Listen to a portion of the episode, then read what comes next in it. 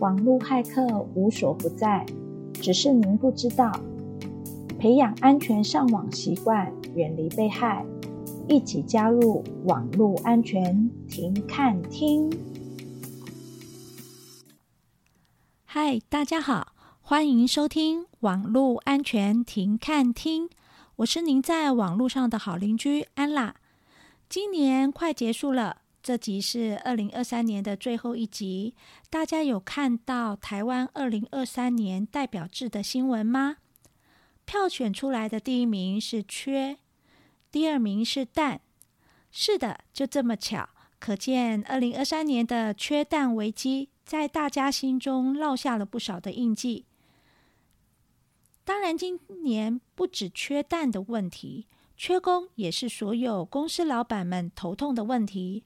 而第三名是节目中时常提醒大家的诈，诈骗的诈。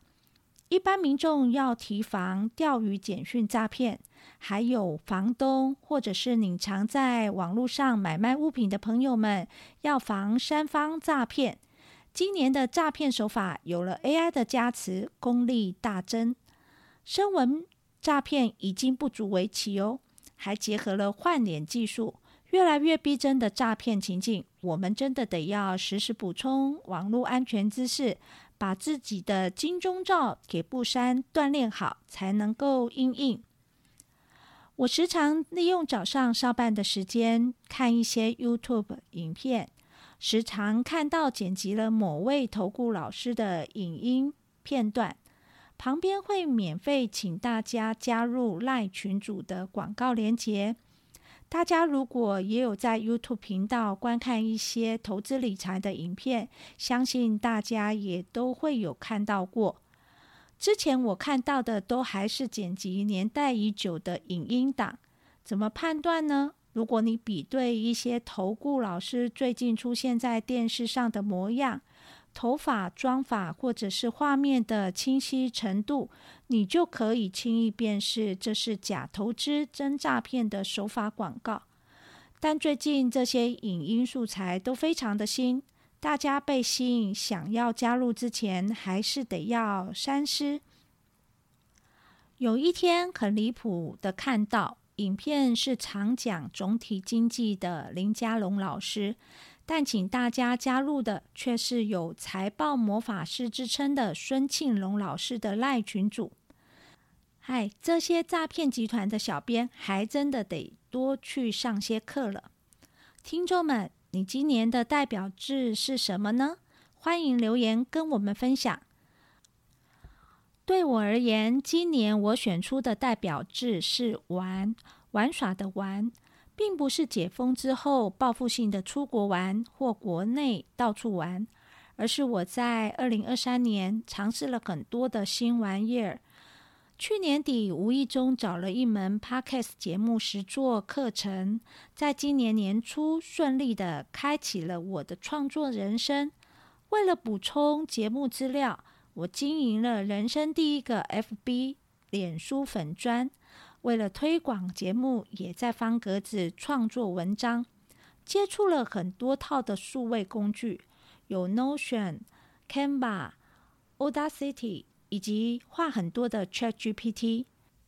今年的我真的过得非常多姿多彩，接触新的领域、新的东西，让我感觉能跟着这个时代脉动。虽然也占用了许多的休闲时间，但心灵上是满足的。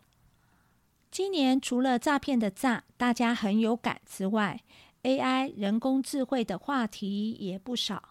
从 ChatGPT 能以自然语言产生与我们对话的文字外，各家生成式 AI 与软体也纷纷的发生。例如微软的 Bing、Google 的 Bard、AI 绘图 Midjourney、DALL-E。明年生成式 AI 应该还会持续的发烧。除了诈骗集团想利用生成式 AI 让情境更加的真实外，各家软体也纷纷加入了生成式 AI 的运用。像我今年接触的数位工具 Power BI、Notion、Canva，不管你用不用得上，都加入了生成式 AI 功能。微软的 Office 也会加入了 Copilot AI 助助手。明年 AI 肯定会更深入你我的生活。最近看了一部很有趣的电影《The Artifice Girl》，中文翻译成《诡计女孩》。我觉得很有意思的地方是，现在看到诈骗集团利用生成式 AI 生成亲朋好友的影像来诈骗大家，而这个《诡计女孩》的电影却刚好相反。描述的是一位 AI 电脑工程师利用 AI 技术生成了一位女童的虚拟影像。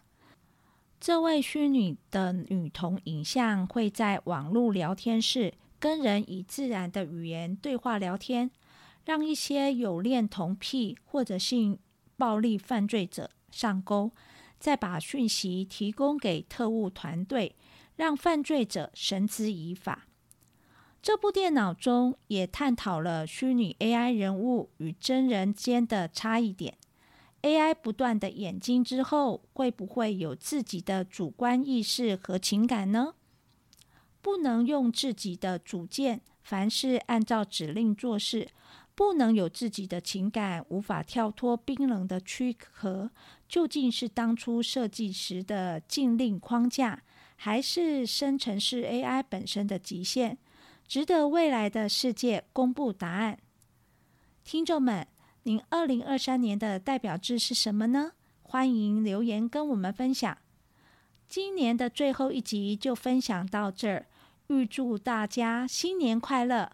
二零二四年做些小改变，让自己的生活也越来越精彩吧。